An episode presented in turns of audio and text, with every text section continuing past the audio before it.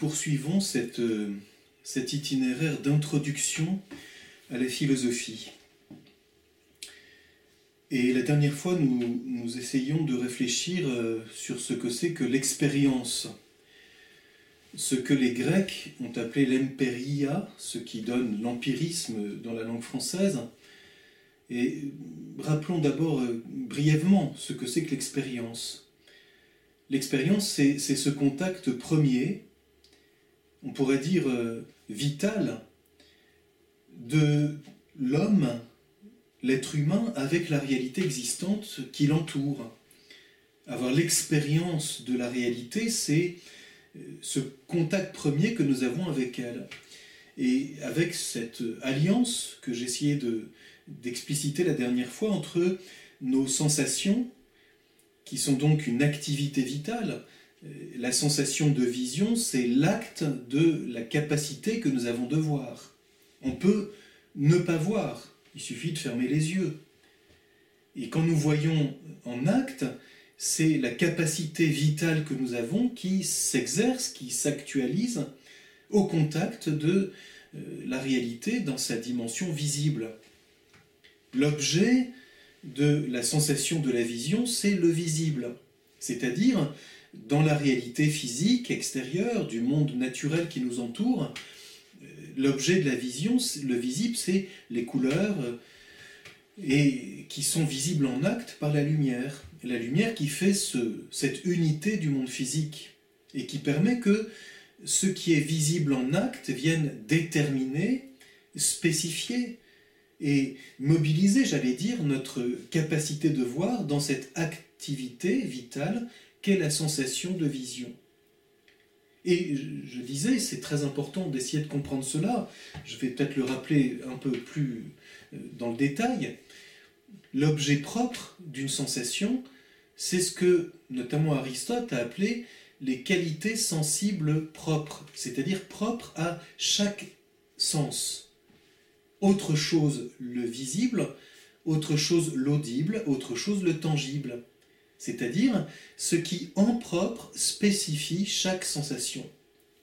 Et c'est important parce que les sensibles propres sont à la fois irréductibles les uns aux autres et ils sont indivisibles. Et c'est pour ça qu'on ne peut pas les mesurer. Au sens strict, je ne peux pas mesurer la couleur d'une réalité alors évidemment, dans la science contemporaine, dans la science moderne, on parlera de la longueur d'onde d'une couleur, mais là il s'agit de mesurer un support quantitatif. Je ne me situe pas sur ce plan. Je regarde qu'est-ce qui se passe quand je vois en acte une réalité visible qui frappe ma vision par euh, ses couleurs, par ce qui est en elle visible. Et si je prends le sens le plus fondamental, le sens du toucher, toucher la réalité, le tangible, c'est connaître par mon, ma sensation du toucher le lisse, le rugueux, le froid, le chaud, le sec, l'humide, bref, ce que seul le toucher connaît du réel sensible. Cette distinction entre les sensibles propres est très importante parce que ça va nous donner comme cinq contacts qualitatifs sensibles avec la réalité physique dont nous avons l'expérience. Et Aristote fait cette distinction entre ce qu'il appelle donc les sensibles propres et ce qu'il a appelé les sensibles communs, c'est-à-dire ce que nous percevons, ce que nous connaissons sensiblement du réel par les cinq sens. Les sensibles communs, Aristote les, les énumère ainsi le mouvement et son contraire le repos, le nombre, la grandeur et ce qu'on a euh, traduit en latin par figura, le mot grec c'est schema, ce qui donne le français schéma d'ailleurs. Donc, la grandeur, le nombre, le mouvement, le repos et la schéma, c'est-à-dire, on pourrait dire, la manière euh, euh, unique dont une réalité se présente à nous. Ce n'est pas seulement son, contour, j'allais dire, géométrique, euh, la silhouette de quelque chose, mais c'est la manière dont une réalité se présente à nous dans son caractère tout à fait original. On peut parler de la figura, du schéma, d'un paysage, bien sûr le visage de quelqu'un, euh, la manière particulière d'être d'un pays, etc. et cette manière d'être qui, qui, est perçue par plusieurs sens, c'est aussi bien euh, la voix de quelqu'un, euh, sa façon de rire, sa façon de se tenir, sa façon de, marcher, etc. Tout ce qui fait que nous disons Ah, c'est bien la manière d'être de un tel, ou c'est bien euh, ce qui caractérise la Provence, ou ce qui caractérise la Bourgogne. Bon, pour ne prendre que des exemples que nous pouvons saisir assez facilement. Et donc il faut bien comprendre que les sensibles communs, la grandeur, le nombre, le mouvement, le repos et la figura sont des conditionnements du sensible propre, des qualités sensibles propres. Ce point est très important parce que dans l'histoire de la philosophie, c'est quelque chose que nous pouvons euh, facilement repérer, il y a un moment où on va rejeter ce qu'on a appelé les sensibles propres parce qu'on va dire qu'ils sont euh, impossibles à vérifier et on va uniquement s'intéresser aux sensibles communs. C'est par exemple le cas de Galilée, qui dit textuellement qu'il faut rejeter les qualités sensibles propres et s'intéresser uniquement aux sensibles communs parce qu'ils peuvent être euh, quantifiés. Et bien sûr, ici, il s'agit de la connaissance mathématique, euh, dont euh, à l'époque de Galilée, on commence à voir le rôle primordial pour connaître le monde. Et bien sûr, c'est quelque chose qui sera repris chez Descartes. On connaît ce que dit Descartes. Hein. Les sens nous trompent. Et Descartes prend d'ailleurs exclusivement, c'est intéressant à noter au passage, des exemples dans le domaine de la vision. Il y en a deux qui sont célèbres chez Descartes. Hein. quand la Lune apparaît à l'horizon, elle apparaît euh, euh, plus grosse que ce qu'elle est ensuite dans, quand elle monte dans le ciel, et elle apparaît par une couleur orangée, et après elle paraît blanche. Bon. Donc les sens, on peut pacifier, dit Descartes. Et puis l'autre exemple qu'il prend, c'est je prends un bâton, je vois bien qu'il est rectiligne, je le plonge dans l'eau, il m'apparaît euh, cassé, et donc euh, je ne peux pas m'y fier, euh, je ne peux pas me fier à la vision. Alors, ce qui est étrange, c'est que Descartes lui-même, qui a d'ailleurs fait, des traités d'optique, hein, il est très célèbre pour cela, est capable de faire la critique en disant il y a bien là une illusion d'optique due à un conditionnement du monde physique, une atmosphère, une lumière, une réfraction, que sais-je bien. Or justement, c'est important de revenir sur ce, point tout à fait important du réalisme aristotélicien. Les sensibles propres sont premiers dans la détermination de nos sensations. Les sensibles communs viennent conditionner notre connaissance sensible. Je prends un exemple qui était assez facile à comprendre. Si je regarde un point rouge sur un mur blanc, c'est autre chose que si je vois un mur entièrement peint en rouge. Pourtant, c'est le même rouge. Donc, du point de vue tout à fait simple, la couleur rouge en question est la même. Mais si elle est une petite partie d'une grande surface ou si c'est toute la surface qui est de cette couleur, quelque chose change dans ma sensation. Pourtant, c'est le même sensible propre. Le sensible commun, ici la grandeur de la surface, modifie ce que les modernes appelleront après la perception que j'ai de cette couleur, mais la couleur demeure la même pourtant. Donc on voit bien ici que les sensibles communs, en l'occurrence ici la grandeur, modifient ma sensation. On va donc dire, et ce point est important du point de vue du langage, ce qui spécifie immédiatement mes sensations, ce sont les qualités sensibles propres, et elles sont indivisibles elles ne peuvent pas être mesurées. Et ce qui conditionne mes sensations, c'est-à-dire qui modifie la manière dont elles peuvent euh, affecter le sujet, c'est, ce sont les sensibles communs qui sont principalement marqués par la quantité. La grandeur, le nombre, le mouvement, on peut le mesurer, un mouvement est plus ou moins rapide, et son contraire le repos, et puis la figura, qui est la dimension la plus qualitative dans un monde quantitatif. Dans ce monde quantitatif où je peux mesurer, euh, essayer de saisir, aujourd'hui on voit ça avec ce qu'on appelle la reconnaissance faciale, n'est-ce pas hein les, les, caractères d'un visage, en réalité on ne saisit pas sa figura, on saisit ce qui est mesurable et qu'on peut mathématiser par un algorithme. Bien. Et donc on va essayer de, rendre compte hein, de la manière particulière dont le modelé d'un visage se présente. Ça fait partie de la figura, mais c'est un fondement quantitatif. Et puis émerge de là un ensemble de qualités qui font la manière d'être de, de quelqu'un ou de quelque chose. Bien. Donc c'est important de comprendre que l'expérience, c'est d'abord ce lieu dans lequel nos sensations, étant au contact des qualités sensibles du monde physique sont déterminées par celles-ci. Mais ça ne suffit pas pour faire l'expérience. L'expérience est humaine parce que, à travers toute cette connaissance sensible, dont on peut détailler la richesse, on peut décrire cela, notre intelligence est présente en acte, et c'est elle qui, à travers tout cela, adhère à ce qui est, c'est-à-dire à cette réalité existante, et c'est l'intelligence seule qui touche, c'est-à-dire qui est actuée dans son jugement par le fait d'être. Les médiévaux diront l'acte d'être de la réalité, le fait qu'elle est en acte. Et donc, ceci s'impose à nous. Je ne commence pas en disant est-ce que cela peut être ou ne pas être? Je ne commence pas par la possibilité.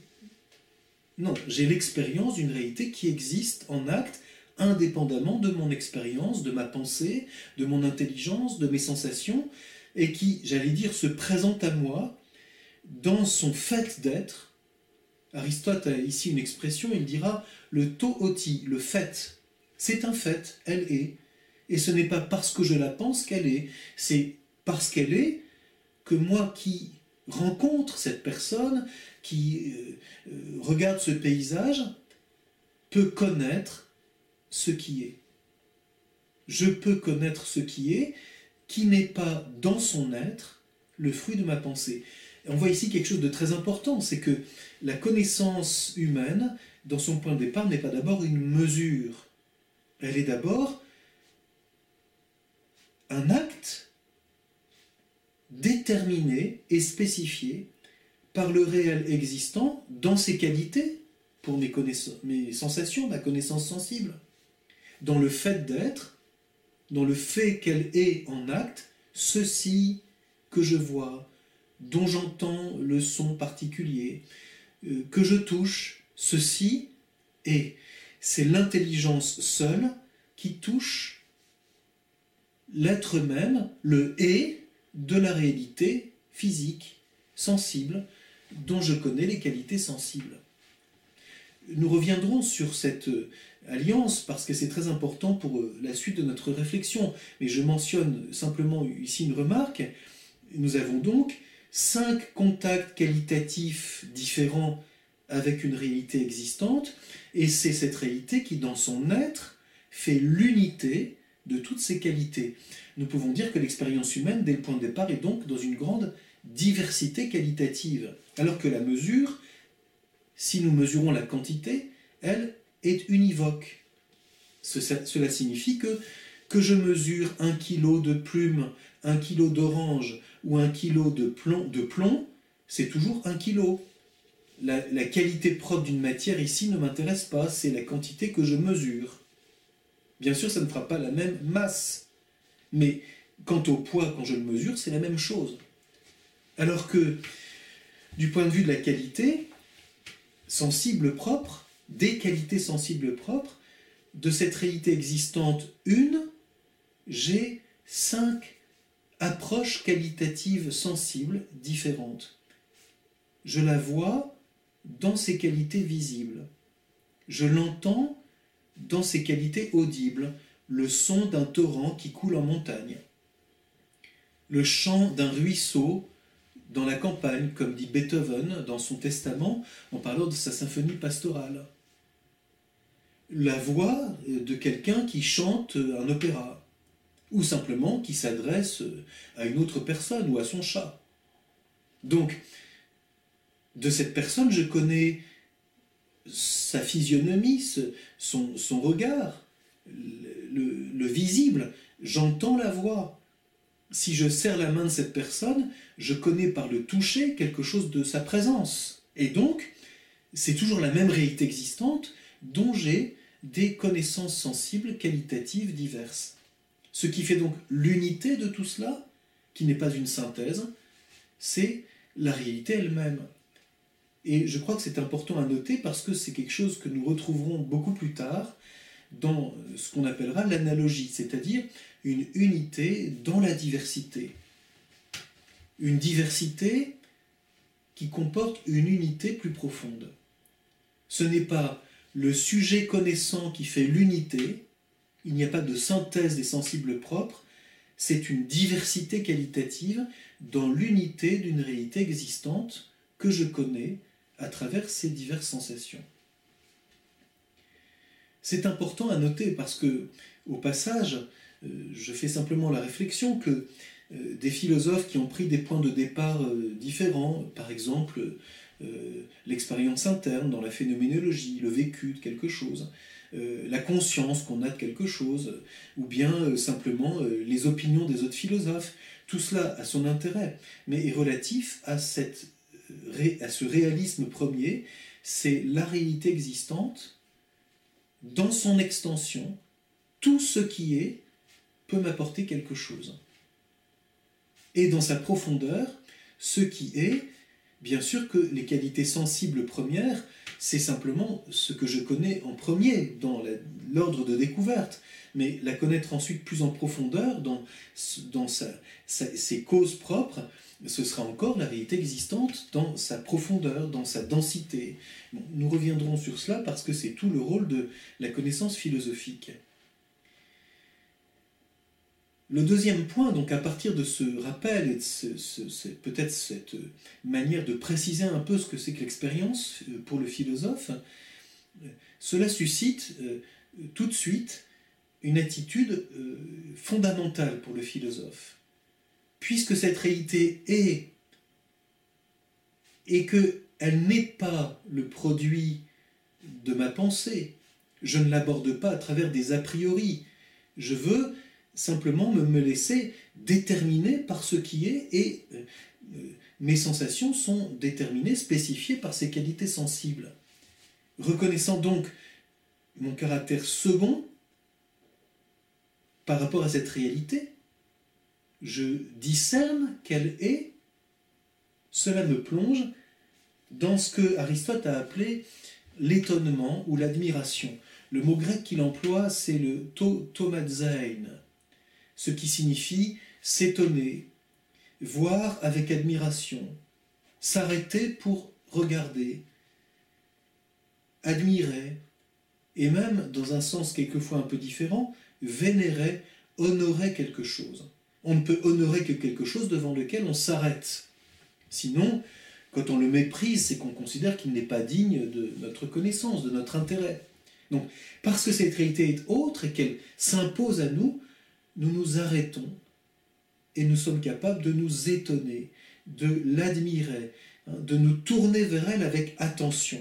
Il y a là une attitude qu'on peut qualifier d'affective au très grand sens du terme, c'est-à-dire la réalité n'est pas d'abord quelque chose qui m'effraie, ce n'est pas d'abord quelque chose que, dont je me méfie, dont je doute. N'importe quel enfant nous montre le contraire. Un enfant du moins qui n'est pas pris par euh, le virtuel des écrans.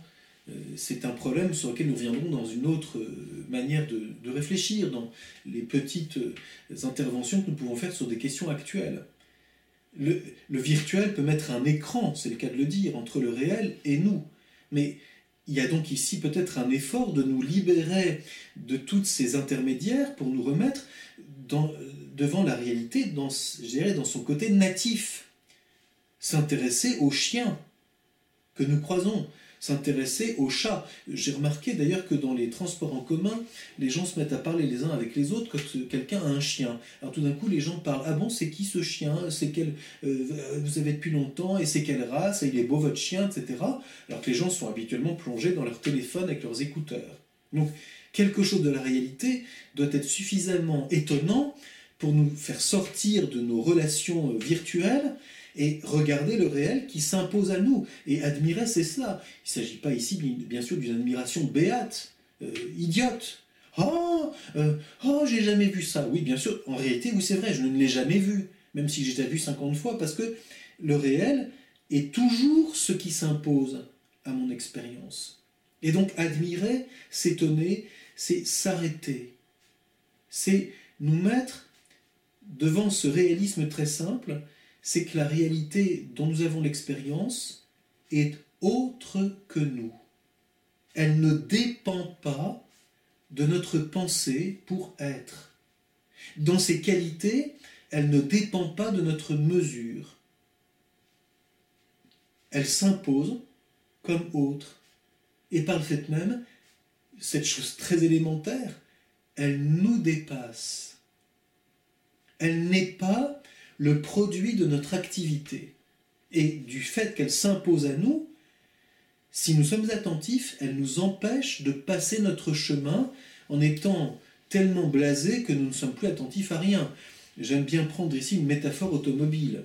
Quelqu'un dont les pneus euh, de la voiture sont lisses n'adhère plus à la route. Et il suffit qu'on passe dans un virage, il y ait quelque chose qui soit un peu glissant, des feuilles mortes, nous sommes à l'automne, dans un virage, tout d'un coup, il y a des feuilles mortes, euh, celui qui ne fait pas attention dérape et finit le décor. Malheureusement, c'est ce qui se passe pour beaucoup de gens sur le plan intellectuel. Nous glissons, nous ne sommes plus attentifs au réel, il glisse sur nous et nous sommes hermétiques L'admiration, l'étonnement, c'est de nous arrêter, savoir nous arrêter. Aristote a cette phrase très belle au début de la métaphysique. Tous les hommes désirent par nature connaître. Le signe en est l'amour qu'ils ont des sensations, et par-dessus tout, de celles qui nous viennent par la vision. Car, dit-il, pour voir, même quand nous, nous apprêtons à ne rien faire. Autrement dit, nous aimons regarder quelque chose gratuitement, indépendamment de l'utilité. Bien sûr qu'il vaut mieux regarder ce que l'on fait quand on fait la cuisine avec un couteau euh, assez euh, tranchant, parce que sinon, entre la carotte qu'on est en train de couper et notre doigt, il y a peut-être une limite que nous ne voyons plus. Bien sûr, il faut donc regarder ce que nous faisons. Ça, c'est l'aspect utilitaire.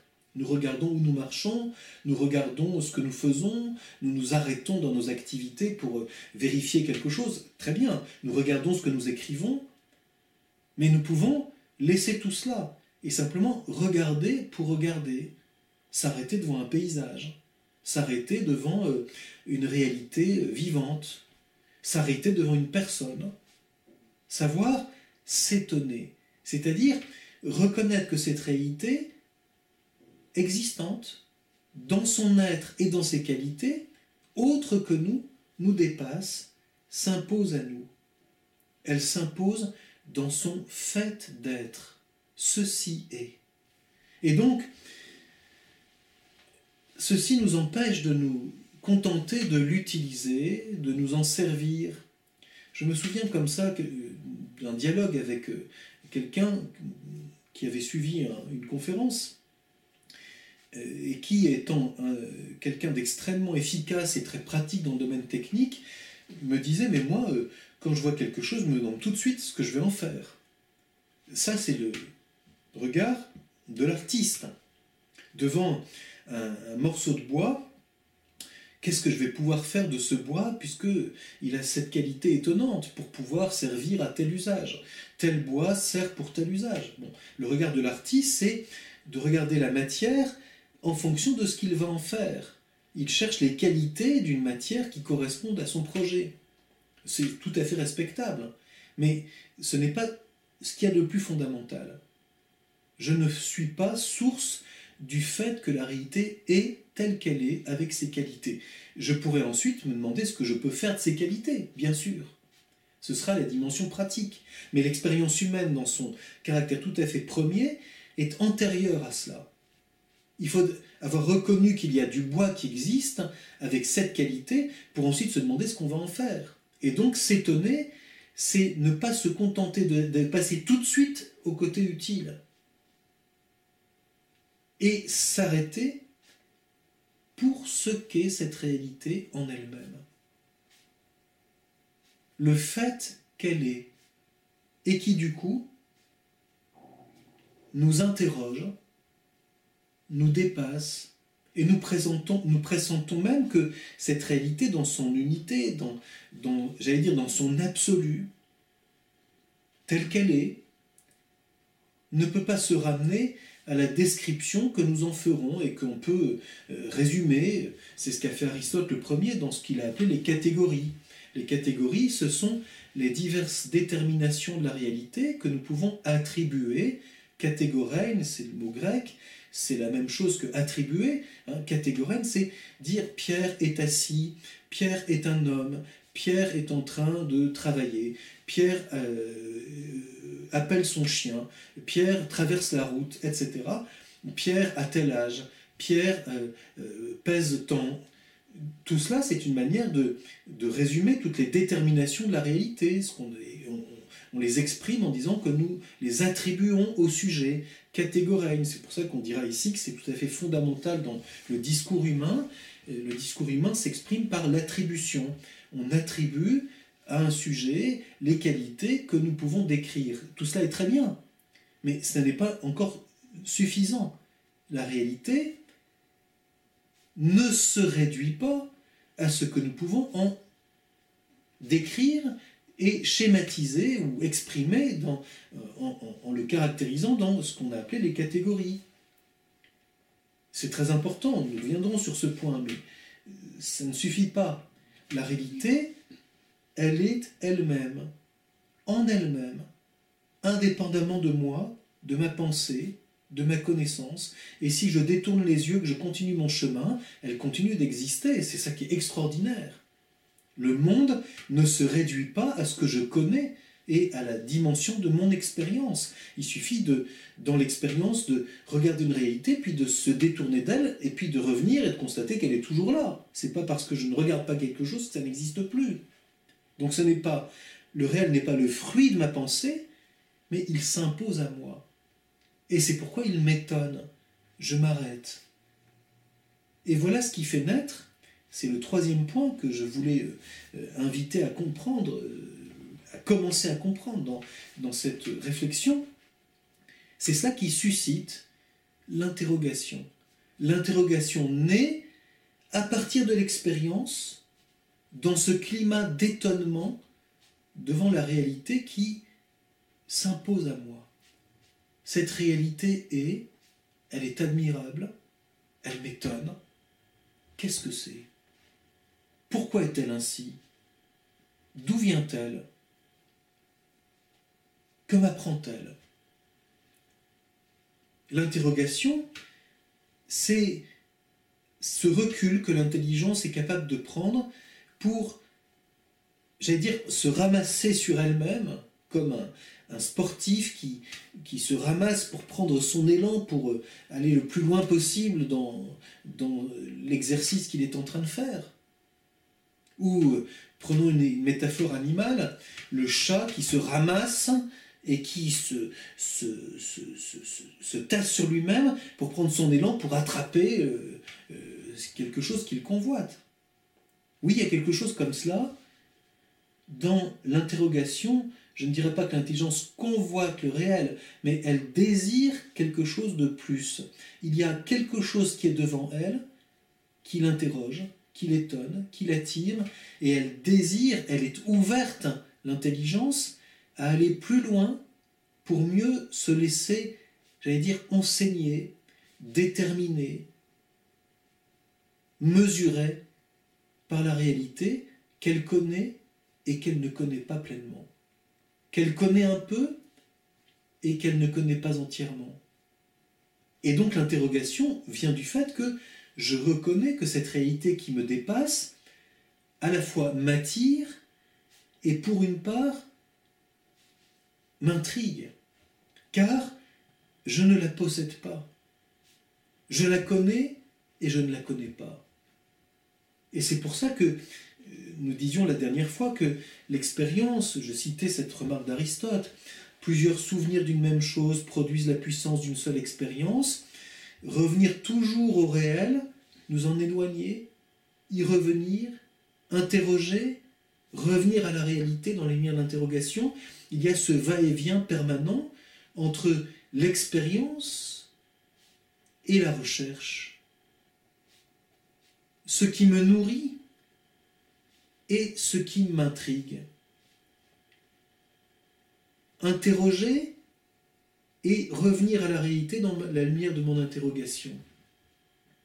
Alors pour préciser un petit peu euh, ce que c'est que l'interrogation pour le philosophe, bien sûr ici on peut penser au grand philosophe de l'interrogation. Je, nomme Socrate, qui est quand même emblématique sur ce point, qui face aux sophistes qui prétendaient savoir, ou face à n'importe qui qui prétend savoir, c'est-à-dire qui ne s'arrête plus devant le réel, qui continue sur ses rails, qui continue alors que la réalité n'est plus tout à fait la même, et qui se répète par le fait même la fatigue fait que, dans l'imaginaire, nous restons sur nos rails et nous continuons alors que la, réalité n'est plus la même. L'interrogation naît, avec Socrate, de cette mise en question, de cette ironie, comme il le dit lui-même, qui invite celui qui cherche à se reconnaître dépendant du réel et donc à la fois le connaissant et l'ignorant pour une part. Reconnaître que je ne sais pas, alors que pourtant je connais quelque chose déjà, c'est reconnaître que le réel me dépassant, j'ai toujours quelque chose à en apprendre. Alors, l'interrogation est donc, je, prends cette première analogie, comme le désir dans l'amour, pour l'intelligence. L'interrogation est à l'intelligence ce que le désir est à l'amour. Qu'est-ce que le désir? C'est reconnaître que nous ne possédons pas une réalité que nous aimons. Et ce qui fait partie du réalisme de l'amour. Mais je désire un bien parce que je ne l'ai pas encore. Je l'aime et je désire l'acquérir je peux prendre ici simplement un bien sensible. Si euh, euh, j'aime euh, quelque chose dont je me nourris, si je ne l'ai pas, je peux désirer me le procurer, un fruit que j'aime bien. Tiens, tout d'un coup, c'est la saison, j'aimerais bien manger ce, ce fruit. Est-ce qu'il y en a? Donc, je désire un bien que je n'ai pas. Si je le possède, il est maintenant à moi, alors je profite de sa présence, je me nourris de ce bien. Donc, l'interrogation est comme le désir. L'intelligence interroge parce qu'elle ne possède pas encore son bien, qui est connaître le réel dans son être et dans ses qualités. Nous reviendrons sur ce point, je le résume en disant, la vérité, que pourtant on ne possède pas, la vérité, c'est ce bien de l'intelligence pour lequel elle est faite. Interroger, c'est désirer plus profondément le vrai, c'est-à-dire mieux connaître la réalité, être davantage au contact de ce qu'elle est en profondeur. J'interroge pour mieux connaître, et donc pour que la vérité soit plus plénière dans ma connaissance.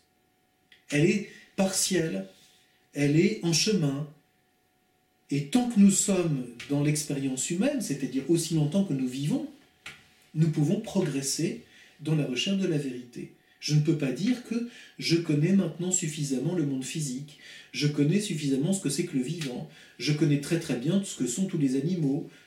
N'importe qui dira qu'on découvre encore chaque année des quantités d'espèces animales. Donc ça montre bien qu'on ne connaît pas tout, même dans l'extension. Bien sûr, on peut se perdre dans l'extension, mais on, peut aussi approfondir la connaissance du réel qui nous intéresse. Je ne peux pas dire que je connais pleinement ce que c'est que l'être humain. Même dans le domaine des sciences biologiques d'aujourd'hui, les grands médecins soulignent que on connaît très très peu de choses euh, euh, de la complexité du cerveau, par exemple. Alors on peut, dans les neurosciences, progresser tant qu'on peut. On a fait beaucoup de progrès, comme on dit, mais le progrès, en même temps, le savant sait que tout progrès est une invitation à remettre en cause sa recherche. Et c'est d'ailleurs la deuxième analogie que je veux prendre. L'interrogation est au philosophe ce que l'hypothèse est au savant. Le savant, quand il observe dans le réel, qu'il cherche à étudier avec sa science, quelque chose qu'il n'explique pas, il va forger une hypothèse nouvelle de façon à pouvoir expliquer davantage la complexité du réel qu'il n'avait pas ici entièrement saisi. La science progresse par hypothèse et vérification. Alors, je dis bien c'est une analogie, parce que l'interrogation philosophique n'est pas une hypothèse, mais c'est analogue dans la démarche intellectuelle. De même que le savant formule une hypothèse pour mieux connaître le réel qu'il observe, de même le philosophe interroge pour mendier davantage du réel dont il a l'expérience, sa, vérité profonde, son être. Toi qui es, qui es-tu qui es-tu en profondeur? Nous savons combien cette question est très profonde, c'est même vrai de nous-mêmes. Connais-toi toi-même, disait Socrate, c'est-à-dire, il avait reçu cet oracle à Delphes, c'est-à-dire, qui suis-je vraiment? Pour cela, il va falloir que je revienne à mes grandes expériences. Qui suis-je? Mais je ne peux pas répondre autrement qu'en revenant à l'expérience. Qui suis-je? Pourquoi est-ce que c'est comme ça que j'agis? Pourquoi c'est ça qui est important pour moi? Pourquoi aujourd'hui, dans telle euh, dimension de mon expérience humaine, il y a cela qui s'impose et qui demande que je puisse réfléchir davantage? Une maladie, une épreuve, une difficulté, ou au contraire, euh, quelque chose de magnifique que je n'avais jamais expérimenté et que d'un coup je comprends mieux parce que je n'avais jamais compris cela jusque maintenant. Donc nous comprenons comment la philosophie va progresser constamment, j'allais dire, euh, je ne dirais pas sur ces deux jambes que sont l'expérience et l'interrogation, mais il y a un petit peu quelque chose comme cela. Nous nourrir toujours de la réalité dont nous avons l'expérience. C'est-à-dire ne jamais passer notre chemin devant le réel dans sa richesse, son extension et sa profondeur. Toujours demeurer attentif, ce qui peut demander de notre part une attitude volontaire. Je veux faire attention. Je suis attentif. Je croyais connaître, il y a quelque chose à, à, regarder plus attentivement. Et d'autre part, interroger pour aller plus loin. Ce dont j'ai l'expérience, qu'est-ce que c'est vraiment? Quels sont les raisons pour lesquelles cette réalité est ainsi? Ce qui, bien sûr, nous demandera hein, de comprendre sa complexité, son unité. Nous reviendrons sur cela. Voilà donc quelque chose sur lequel nous pouvons réfléchir. Partir de l'expérience, comprendre que ce réel dont nous avons l'expérience nous dépasse dans son être, dans ses qualités, dans sa nature profonde, dans sa complexité.